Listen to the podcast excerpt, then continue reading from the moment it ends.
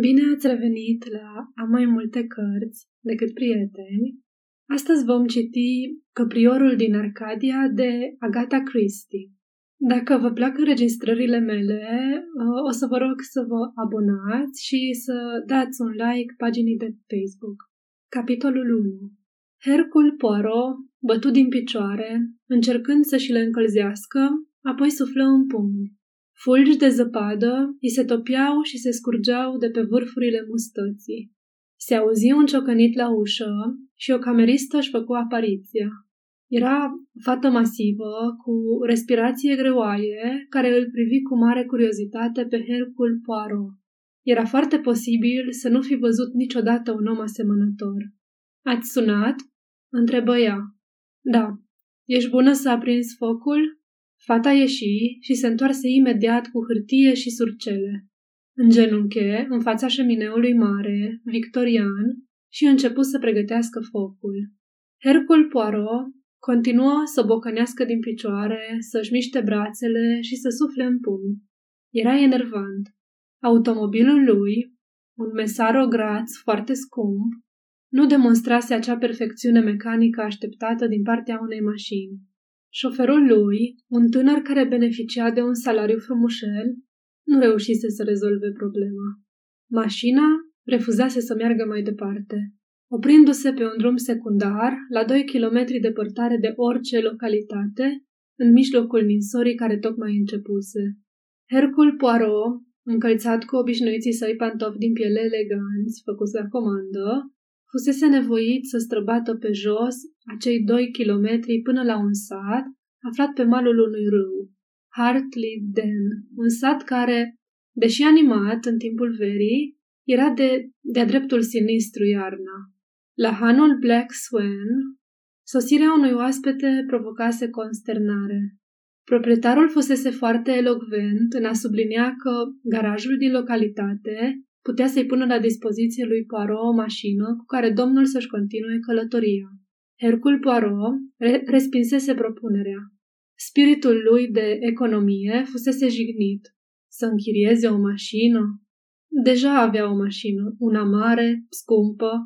Numai în acea mașină și nu în alta avea de gând să-și continue călătoria spre oraș. Și, în orice caz, chiar dacă reparațiile se puteau face rapid, el nu voia să-și continue drumul prin ninsoarea aceea până a doua zi dimineața. Ceru o cameră, un foc și o masă. Oftând, proprietarul îi arătă camera. Trimise camerista să facă focul, apoi se retrase pentru a discuta cu nevasta problema mesei. O oră mai târziu, cu picioarele întinse către căldura plăcută, Hercul Poirot reflectă ceva mai îngăduitor la cina care tocmai îi fusese servită. Adevărat, Friptura fusese și tare și plină de zgârciuri. Varza de Bruxelles fusese cam mare, decolorată și apoasă, iar cartofii erau necopți la mijloc. Nici despre budinca de mere care urmase nu se putea spune prea multe lucruri bune, iar brânza fusese tare și biscuiții moi. Cu toate acestea, își zise Hercul Poirot, privind mulțumit flăcările jucăușe și sorbind delicat din canacul lichid nămolos, numit eufemistic, cafea, era mai bine să fii cu burta plină decât goală și după ce ai tropăit pe drumurile acoperite cu zăpadă în pantofii de piele făcuți la comandă, să stai în fața unui foc era un adevărat paradis.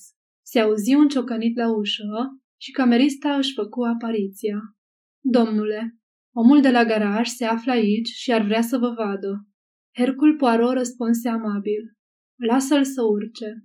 Fata chicoti și se retrase.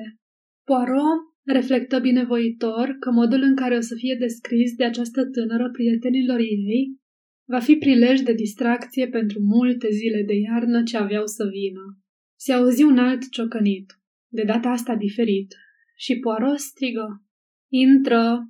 Ridică o privire aprobatoare spre tânărul care stătea stânjenit, răsucindu-și șapca în mâini. Iată, gândi Poirot, unul dintre cele mai frumoase specimene ale omenirii pe care ai văzuse vreodată. Un tânăr simplu, cu o înfățișare izbitoare de zeu grec. Tânărul spuse cu o voce joasă, răgușită. E vorba despre mașină, domnule. Am adus-o și am găsit care e problema. Durează vreo oră să o reparăm. Ce are? îl întrebă Poirot. Tânărul se avântă entuziasmat în descrierea detaliilor tehnice. Poirot dădea blând din cap, dar nu îl asculta. Era un mare admirator al fizicului perfect. După părerea lui, existau prea mulți oameni urâți în jur. Rostia aprobator ca pentru sine. Da, un zeu grec, un tânăr păstor din Arcadia. Tânărul se opri brusc din vorbă. În acel moment, sprâncenele lui Hercul Poirot se încruntară pentru o clipă. Prima lui reacție fusese estetică, a doua mentală. Ridicând privirea, ochii lui se îngustară curioși. Înțeleg, spuse el. Da, înțeleg. Făcu o pauză, apoi adăugă. Șoferul meu mi-a explicat ceea ce mi-ai spus.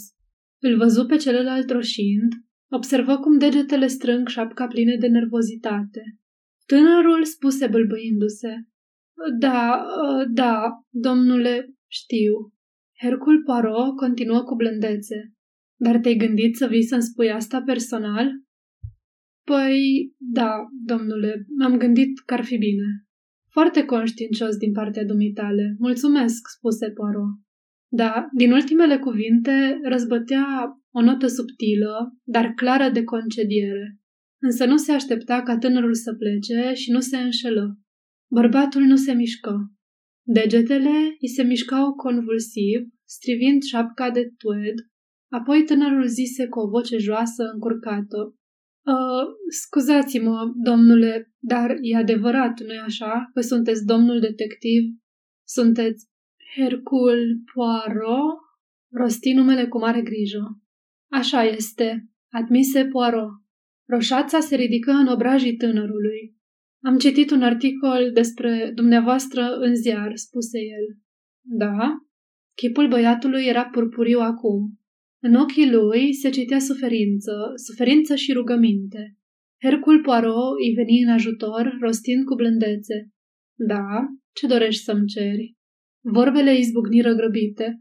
Mă tem că o să mă credeți teribil de obraznic, domnule, însă cum ați venit aici din întâmplare, ei bine, era o ocazie prea bună ca să o ratez.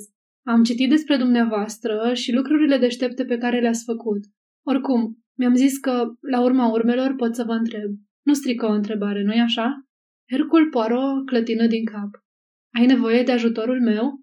Celălalt dădu aprobator din cap și spuse cu o voce răgușită și rușinată. Este vorba de o tânără doamnă. Dacă o puteți găsi pentru mine. Să o găsesc? Deci a dispărut? Așa e, domnule. Hercul Poirot se îndreptă pe scaun și rosti cu asprime. Poate te-aș putea ajuta, dar ar trebui să mergi la poliție. E treaba lor și au mult mai multe resurse la dispoziție decât am eu. Tânărul se foi de pe un picior pe altul și spuse stânjenit. Nu pot să fac asta, domnule. Nu e vorba de așa ceva, e ceva mai special, ca să zic așa. Hercul Poirot îl privi cu atenție, apoi îi arătă un scaun. Eh, bien, atunci ia loc. Cum te cheamă?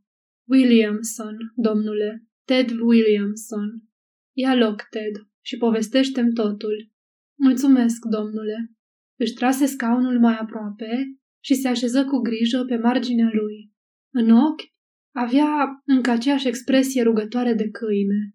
Hercul Poirot îl îndemnă cu blândețe. Povestește-mi. Ted Williamson inspiră adânc. Vedeți, domnule, s-a petrecut așa. Nu am văzut-o decât o singură dată și nu îi știu numele sau altceva. Însă toată povestea e ciudată și felul cum scrisoarea am tot vine înapoi. Începe cu începutul, îl întrerupse Hercul Poirot. Nu te grăbi, spunem tot, așa cum s-a întâmplat. Da, domnule. Ei bine, poate că știți Grass Lawn, domnule, casa aceea mare de lângă râu, după pod? Nu știu absolut nimic. Îi aparține lui Sir George Sanderfield. O folosește vara pentru weekenduri și petreceri. De obicei, vine acolo o gașcă de petrecăreți, actrițe și oameni de genul ăsta. Ei bine, era iunie trecut și radioul nu mergea, așa că m-au trimis pe mine să văd despre ce era vorba. Poirot dădu din cap. Așa că m-am dus. Domnul era pe râu cu musafirii lui. Bucătăreasa era plecată, iar valetul se dusese să servească băuturile și toate cele pentru masa de prânz. În casă nu mai era decât o fată, camerista uneia dintre invitate. Ea mi-a dat drumul înăuntru și mi-a arătat unde era aparatul. Apoi a rămas cu mine cât am lucrat la el. Așa am început să vorbim. O chema Nita, așa mi-a spus, și era camerista unei dansatoare rusoaice care era invitată acolo. Ce naționalitate avea? Era englezoică? Nu, domnule, cred că era franțuzoică. Avea un accent ciudat, dar vorbea bine engleza. Era prietenoasă și după vreme am întrebat-o dacă nu vrea să iasă în oraș în seara aia și să mergem la film. Însă mi-a zis că doamna va avea nevoie de ea. Dar apoi a spus cum ar putea ea să plece ceva mai devreme după amiază, fiindcă invitații nu aveau să se întoarcă de la rău până mai târziu. Deci, ca să nu mai lungesc, mi-am luat liber după amiază, fără să spun cuiva. Și aproape că am fost dat afară pentru asta. Și ne-am dus să ne plimbăm pe malul râului. Făcu o pauză. Pe buze îi zăbovea un zâmbet și avea o privire visătoare. Poirot rosti blând. Era foarte drăguță, nu? Era cea mai încântătoare ființă de pe lume. Părul ei era ca aurul, îi se ridica de o parte și de alta a capului ca niște aripi și avea un fel sprințar de a merge. Eu, ei bine, m-am îndrăgostit pe loc. Nu vreau să zic că nu e așa. Poirot dădu înțelegător din cap. Tânărul continuă. Mi-a zis că doamna ei avea să se întoarcă acolo peste două săptămâni și ne-am înțeles să ne întâlnim din nou atunci. Făcu o pauză. Dar nu a mai venit. Am așteptat-o la locul stabilit, dar nici urmă de ea. Așa că mi-am luat inima în dinți și m-am dus acasă să întreb de ea. Doamna Rusoaică era acolo și mi-au spus că era și camerista ei. Au trimis după ea, însă când a venit, nu era deloc Nita. Doar o fată brunetă cu o figură vicleană. O obrăznicătură, cum nu s-a pomenit. Marie o chema. Ai vrut să mă vezi? M-a întrebat ea fandosită. Trebuie să fi observat că am fost șocat. Am întrebat-o dacă ea era camerista doamnei rusoaice și că nu era acea pe care am văzut-o, iar ea a râs și a zis că fosta cameristă a fost dată afară brusc. Dată afară? Am zis. De ce? Iar ea a ridicat din numeri și și-a depărtat mâinile amirare. Cum să știu eu? Doar n-am fost de față. Ei bine, domnule, asta m-a lăsat cu gura căscată. Pe moment n-am găsit nimic ce să spun. Dar după aceea mi-am adunat curajul și m-am dus din nou să o văd pe această Marie și am cerut să-mi dea adresa Nitei.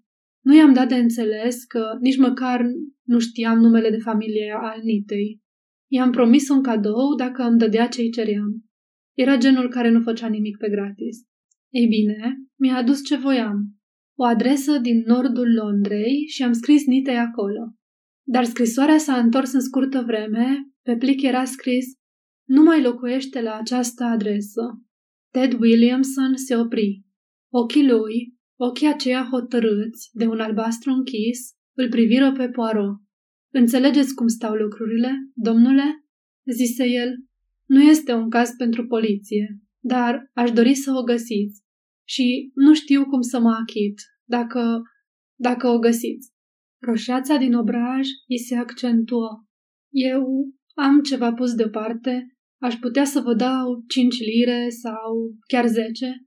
Poirot îi răspunse cu blândețe. Nu trebuie să discutăm acum chestiunile financiare. Mai întâi, gândește-te la un aspect.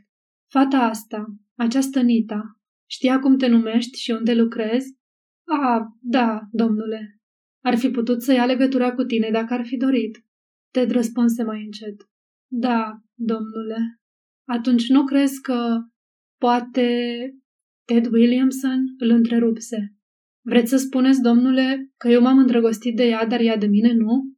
Poate asta e adevărat într-un fel, însă mă plăcea, chiar mă plăcea, și nu a fost o simplă distracție. Și am stat și m-am gândit, domnule, dacă ar putea exista un motiv pentru toate astea. Vedeți, domnule, era într-un anturaj ciudat. E posibil să fi avut ceva probleme, dacă mă înțelegeți ce vreau să spun. Vrei să spui că e posibil să aibă un copil? Copilul tău? Nu, nu al meu, domnule, Ted se înroși. Nu s-a întâmplat nimic greșit între noi. Poirot îl privi gânditor și murmură. Și dacă e adevărat ceea ce sugerezi, tot mai vrei să o găsești? Culoarea se ridică și mai mult în obrajii lui Ted Williamson. Da, vreau. Nu încape îndoială. Vreau să mă căsătoresc cu ea, dacă și ea va dori asta. Și nu contează în ce necazuri s-a băgat, dar o să mi-o găsiți, domnule? Hercul Poirot zâmbi și murmură ca pentru sine. Părul ca niște aripi de aur, da, cred că este cea de-a treia muncă a lui Hercule.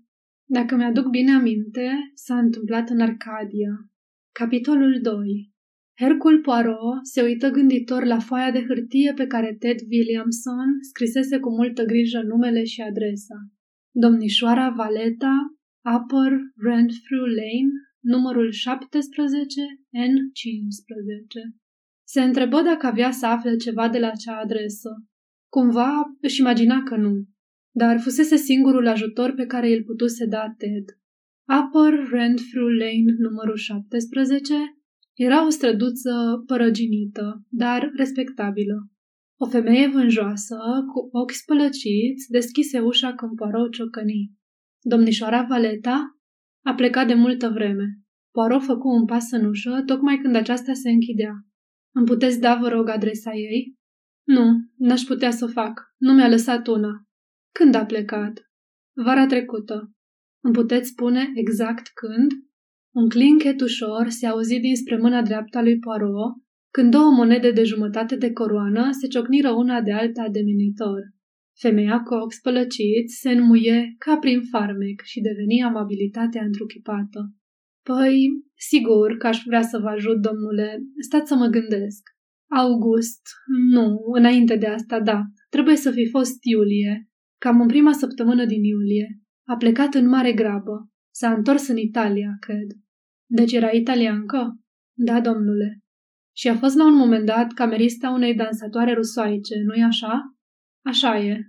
Madame Semulina, sau așa ceva. Dansa la Tespian, în music hall-ul ăsta, după care toată lumea e nebunită. Era una din vedete. Știți de ce și-a părăsit postul domnișoara Valeta? Femeia ezită o clipă înainte să răspundă. Nu pot să știu asta. A fost dat afară, nu-i așa? Păi, cred că a avut loc o ceartă. Dar să știți că domnișoara Valeta nu a vrut să spună nimic despre asta.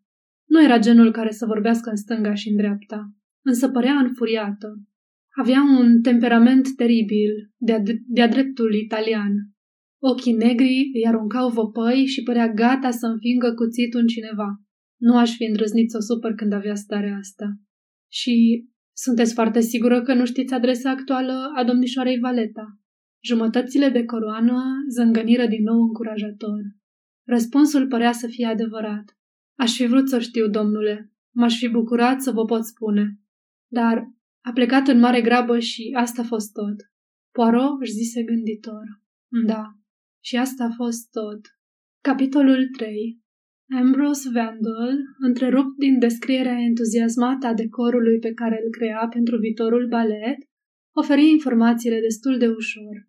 Sanderfield, George Sanderfield, nesuferit om, se scaldă în bani, dar se aude că e un escroc, un bandit, o aventură amoroasă cu o dansatoare? Da, desigur. Doamne, a avut o aventură cu Katrina. Katrina Șamușenca. Trebuie să fi văzut. O, Doamne, e minunată. Are o tehnică încântătoare. Lebăda din Tulela. Trebuie să fi văzut. Eu am creat decorul. Și cealaltă chestie de Dibasi sau era La Biche Bois du Manin. A dansat cu Michael Novgin E atât de minunat, nu-i așa? Și era prietenă cu Sir George Sanderfield. Da, obișnuia să-și petreacă weekendurile la casa lui de lângă râu. Am auzit că el dădea niște petreceri fabuloase. Este posibil, Monșor, să mă prezinți lui mademoiselle Șamușenca? Dar, dragul meu, ea nu mai e aici. A plecat brusc la Paris sau nu știu unde. Știi, umblă vorba că era spion bolșevic sau ceva. Nu că eu aș crede una ca asta, dar știi cum le place oamenilor să vorbească. Catrina a susținut mereu că este de viță nobilă. Tatăl ei a fost prinț sau mare duce, chestiile obișnuite. Vandal făcu o pauză și reveni la subiectul care îl preocupa cel mai mult, el însuși. După cum spuneam, dacă vrei să surprinzi spiritul Batshebei, trebuie să abordezi tradiția semitică. O să-l exprim prin... și continuă fericit să vorbească. Capitolul 4 Întrevederea pe care Hercule Poirot reuși să o aranjeze cu Sir George Sanderfield nu început sub auspicii prea bune. Banditul, după cum îl clasificase Ambrose Vandal, era oarecum stânjenit. Sir George era un bărbat scund și pătrățos, cu un păr negru, aspru și un colac de grăsime la ceafă. Ei bine, domnule Poirot, ce pot să fac pentru dumneata?" începu el. Noi uh, nu ne-am cunoscut, nu? Nu, într-adevăr. Deci, despre ce este vorba? Mărturisesc că sunt curios.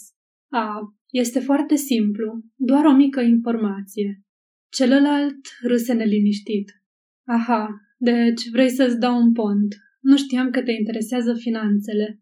Nu este o chestiune de les affairs. Este vorba de o anumită doamnă. Aha, o femeie. Sir George Sanderfield se lăsă pe speteaza fotolului și păru să se relaxeze. Vocea lui părea ușurată. Cred că o cunoașteți pe mademoiselle Katrina Șamușenca?" întrebă Poirot. Sanderfield râse. Da, o ființă încântătoare. Păcat că a plecat din Londra. De ce a plecat? Dragă prietene, eu nu știu. Am auzit că s-a certat cu conducerea. Era temperamentală, foarte rusoaică în dispoziție. Îmi pare rău că nu pot să te ajut, dar n-am nici cea mai mică idee unde se află. Nu am păstrat deloc legătura cu ea. Tonul lui părea să-l expedieze pe Poirot, în timp ce se ridica în picioare. Însă, nu la mademoiselle Șamușenca vreau să-i dau de urmă, replică Poirot. Nu? Nu. Este vorba de camerista ei. De camerista ei? Sanderfield îl privi uimit. Poate vă aduceți aminte de ea? zise Poirot. Neliniștea îl cuprinse iarăși pe Sanderfield. Doamne sfinte, cum aș putea, prosti el stânjenit. Normal, mi-amintesc că avea una, cam de soi rău, aș zice, genul de fată iscoditoare și băgăcioasă. În locul dumitale, nu aș crede o iotă din ce spune. E genul de mincinoasă născută. Așadar, vă amintiți destul de bine, murmură Poirot. Sanderfield răspunse grăbit. E doar o impresie, asta e tot. Nici măcar nu mai țin minte cum o cheamă. Stai să mă gândesc. Mari sau ceva de genul ăsta? Nu. Mi-e teamă că nu te pot ajuta să dai de ea. Îmi pare rău. Poirot rosti cu blândețe. Deja am aflat numele lui Marie Helene de la teatrul Tespian și adresa ei. Însă eu vorbesc, Sir George, de camerista care era cu mademoiselle Șamușenca înaintea lui Marie Helene. Vorbesc de Nita Valeta. Nu mi-amintesc deloc de ea. Eu mi-aduc aminte numai de Marie, o tânără brunetă cu o privire răutăcioasă. Fata de care vorbesc a fost la reședința dumitale, Grasslawn, în iunie trecut, preciză Poirot. Sanderfield răspunse morocănos. Ei bine, tot ce pot să spun e că nu mi-o amintesc. Eu nu cred că avea o cameristă cu ea. Cred că vă înșelați. Hercul Poirot clătină din cap. Nu era de părere că se înșela. Capitolul 5 Marie Helin îl măsură rapid pe Poirot cu ochii ei mici și inteligenți, apoi la fel de rapid își feri privirea. Tonul ei era calm și măsurat când rosti. Dar îmi amintesc perfect, măsă. Am fost angajată de Madame Șamușenca în ultima săptămână din iunie. Posta ei cameristă plecase în mare grabă. Ai aflat de ce a plecat? A plecat brusc. Asta e tot ce știu. Se poate să, sim- să se fi îmbolnăvit, ceva de genul ăsta. Madame nu a precizat. Ți s-a părut că stăpâna era o persoană cu care te puteai înțelege cu ușurință? Tânăra ridică din umeri. Avea toane. Ba râdea, ba plângea. Uneori era atât de deprimată că nu voia să vorbească sau să mănânce. Alteori era de o veselie nebună.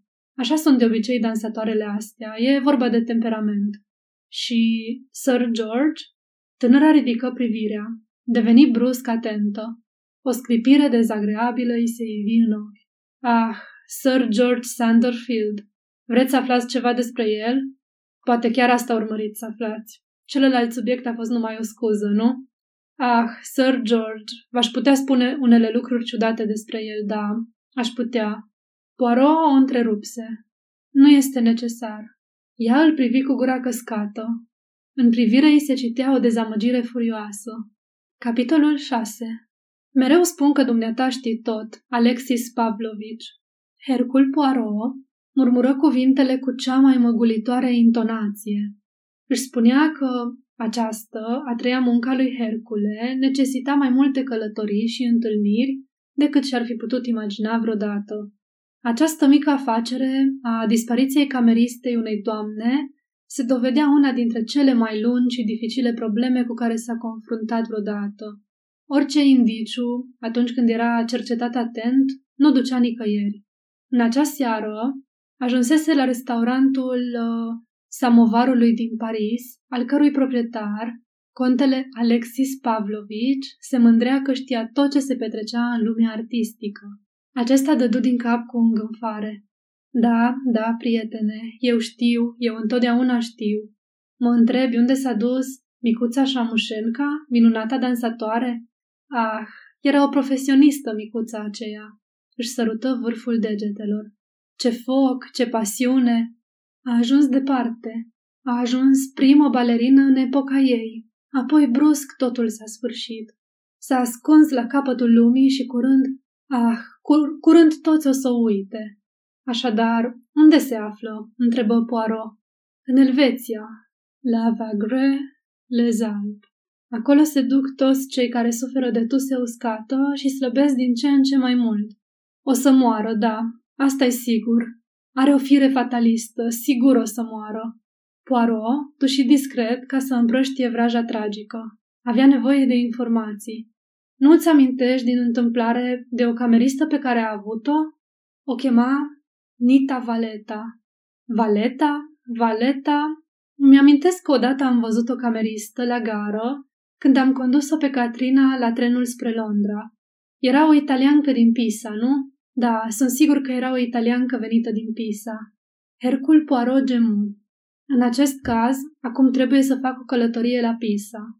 Capitolul 7 Hercul Poirot se afla la Campo Santo la Pisa și privea un mormânt. Deci aici se încheia călătoria lui. Aici, lângă această umilă movilă de pământ. De desubt zăcea ființa veselă care înflăcărase inima și imaginația unui modest mecanic englez. Era oare acesta cel mai potrivit sfârșit pentru acea bruscă și ciudată poveste de dragoste? Acum fata va rămâne de-a pururea tânără în amintirea bărbatului, așa cum o văzuse în acele câteva ore magice dintr-o după-amiază de iunie. Neînțelegerile provocate de naționalități diferite, de standarde diferite, durerea deziluziei, toate acestea erau acum dispărute pentru totdeauna. Hercul Poirot clătină trist din cap. Gândurile îi reveniră la conversația avută cu familia Valeta. Mama, cu fața ei mare de țărancă, tatăl mândru, copleșit de durere, sora cu chip întunecat și buzele strânse. S-a întâmplat brusc, senior, foarte brusc. Deși mulți ani a avut dureri care veneau și treceau, doctorul nu ne-a dat nicio șansă. A zis că trebuie operată urgent de apendicită. Apoi a dus-o la spital și acolo și si, si, a murit sub anestezie. Nu și-a mai recăpătat cunoștința. Mama se smiorcăie și murmură. Bianca a fost întotdeauna o fată atât de deșteaptă. Este îngrozitor că a murit atât de tânără. Hercul Poirot murmură pentru sine. A murit tânără. Acesta era mesajul pe care trebuia să-l ducă tânărului care ceruse ajutorul cu atât de multă încredere. Nu e pentru tine, prietene. A murit tânără. Căutarea lui luase sfârșit, aici, unde turnul înclinat se profila pe cer și primele flori de primăvară apăruse timide, vestind viața și bucuria ce aveau să izbucnească. Oare fiorul primăverii îl făcea să simtă dorința rebelă de a refuza acest verdict final? Ceva din străfundurile minții îl săcâia. Oare un cuvânt, o frază, un nume? Oare nu se încheia totul mult prea convenabil? Nu se îmbinau toate prea evident? Hercul Poirot oftă. Trebuia să mai facă un drum spre a se convinge că nu există nici urmă de îndoială în această chestiune. Trebuia să meargă la Vegrey les Alpes. Capitolul 8 Aici, își zise, chiar era la capătul lumii. Toată această mare de zăpadă, toate aceste colibe și căsuțe în care zăceau nemișcate ființe umane care se luptau cu moartea perfidă. Ajunsese deci în cele din urmă la Catrina Șamușenca. Când o văzu, zăcând în pat, cu obrajii subți pe care se zărea câte o pată de un roșu viu și cu mâinile lungi, subțiri și emacitate, întinse pe cuvertură, o amintire îi se trezi în minte. Nu și amintise numele ei, dar o văzuse dansând. Fusese fermecat și fascinat de arta supremă care te face să uiți de toate. Își aminti de Michael Novgin, vânătorul, sărând și făcând piruete în acea pădure fantastică, care sfida orice canoane, pe care o imaginase mintea lui Ambrose Vandal și și-o aminti pe încântătoarea căprioară, mereu urmărită, veșnic dorită. O creatură aurie, frumoasă, cu coarne pe cap și picioare sclipind a rămi. Își aminti prăbușirea finală, după ce e împușcată și rănită, și pe Michael Novgin stând uluit, cu trupul căprioarei ucise în brațe.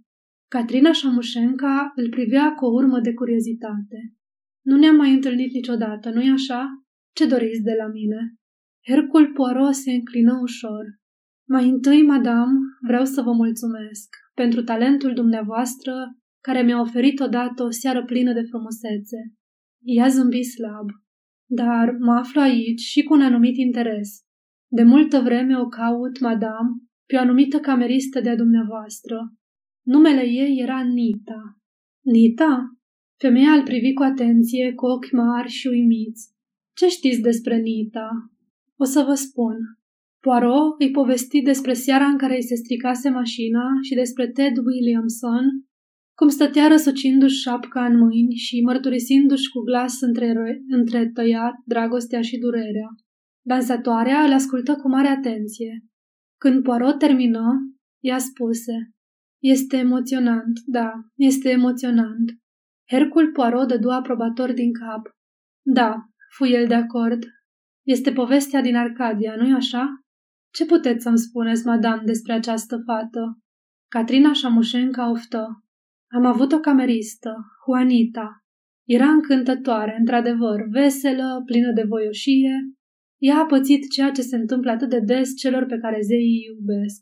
A murit tânără. Rostise exact cuvintele lui Poirot, cuvinte finale, irevocabile. Acum le auzea din nou și totuși insistă. A murit? întrebă el. Da, a murit. Hercul Poirot rămăsese tăcut un timp, apoi rosti. E ceva ce nu înțeleg prea bine.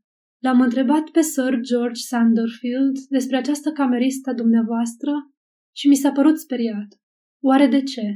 O ușoară expresie de dezgust a apărut pe chipul dansatoarei. Ați pomenit de o cameristă de-a mea. El s-a gândit că vă refereați la Marie, fata care a venit după plecarea Juanitei. Cred că a încercat să-l șantajeze în legătură cu ceva ce a descoperit în legătură cu el. Era o fată îngrozitoare, cercetătoare, mereu băgându-și nasul prin scrisori și sertare încuiate. Poirot murmură. Atunci asta e explicația. Tăcu o clipă, apoi continuă încă insistent. Celălalt nume al Juanitei era Valeta și a murit în urma unei operații de apendicită la Pisa. Așa este? Detectivul observă ezitarea, abia perceptibilă, dar neîndoielnic prezentă, înainte ca dansatoarea să încline din cap. Da, așa este. Poirot rosti gânditor. Și totuși, există o mică problemă. A ei îi spuneau nu Juanita, ci Bianca. Catrina ridică din umerii ei slab și spuse Bianca, Juanita, ce mai contează? Probabil că numele ei adevărat era Bianca, dar s-a gândit că Juanita e mai romantic, așa că a preferat să-și spună așa. Da, așa credeți? Făcu o pauză, apoi, cu glas schimbat, continuă. După părerea mea, există o altă explicație. Care anume? Poirot se aplecă în față și spuse. Fata pe care a descris-o Ted Williamson avea părul ca niște aripi de aur. Se aplecă și mai mult în față și atinse cu degetul două șuvițe din părul Catrinei. Aripi de aur, coarne de aur, depinde cum privești, dacă vezi un înger sau un demon. Sau poate nu sunt decât coarnele de aur ale unei căprioare rănite?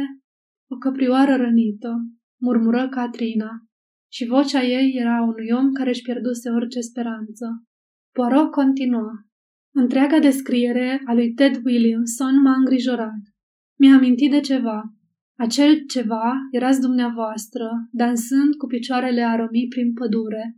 Să vă spun ce cred eu, mademoiselle. Cred că a fost o săptămână când nu ați avut nicio cameristă, când v-ați dus singură la Grasslone, pentru că Bianca Valeta se întoarse în Italia și încă nu vă angajaserăți o altă cameristă. Deja simțeați boala care de atunci v-a cuprins cu totul și ați rămas acasă în ziua când ceilalți s-au dus în excursia de pe rând. Ați auzit soneria și v-ați dus să răspundeți. Și ce ați văzut? Să vă spun eu ce ați văzut. Ați văzut un tânăr cu simplitatea unui copil și frumos ca un zeu. Și atunci ați inventat pentru el o fată, nu Juanita, ci Incognita. Și pentru câteva ore v-ați plimbat cu el în Arcadia. Se așternu o tăcere prelungă. Apoi, Catrina rosti cu voce joasă, răgușită. Într-o privință măcar v-am spus adevărul. V-am dat adevăratul sfârșit al poveștii. Nita va muri tânără. Ah, non! Hercul Poirot se transformă deodată. Lovi cu palma în masă. Brusc deveni prozaic, practic cu picioarele pe pământ. Ah, chiar nu e necesar. Nu trebuie să muriți. Puteți să vă luptați pentru propria viață, nu-i așa? Ca oricine altcineva. Dansatoarea clătină din cap, tristă, lipsită de speranță. Ce viață mă așteaptă? Nu viața pe scenă, bine entendu. Dar gândiți-vă, mai există și altfel de viață. Haide, mademoiselle, fiți cinstită. Tatăl dumneavoastră chiar a fost prinț sau mare duce sau chiar general? Catrina izbucni în râs și răspunse. Era șofer de camion în Leningrad. Foarte bine. Atunci de ce să nu fiți nevasta unui lucrător într-un atelier dintr-un sat? Și să aveți copii frumoși, ca niște zei, cu picioarele care poate vor dansa cum ați dansat dumneavoastră odinioară. Catrinei îi se tăie răsuflarea. Dar toată ideea asta e fantastică. Cu toate acestea, zise Hercul Poirot cu mare satisfacție, cred că e pe cale să devină realitate.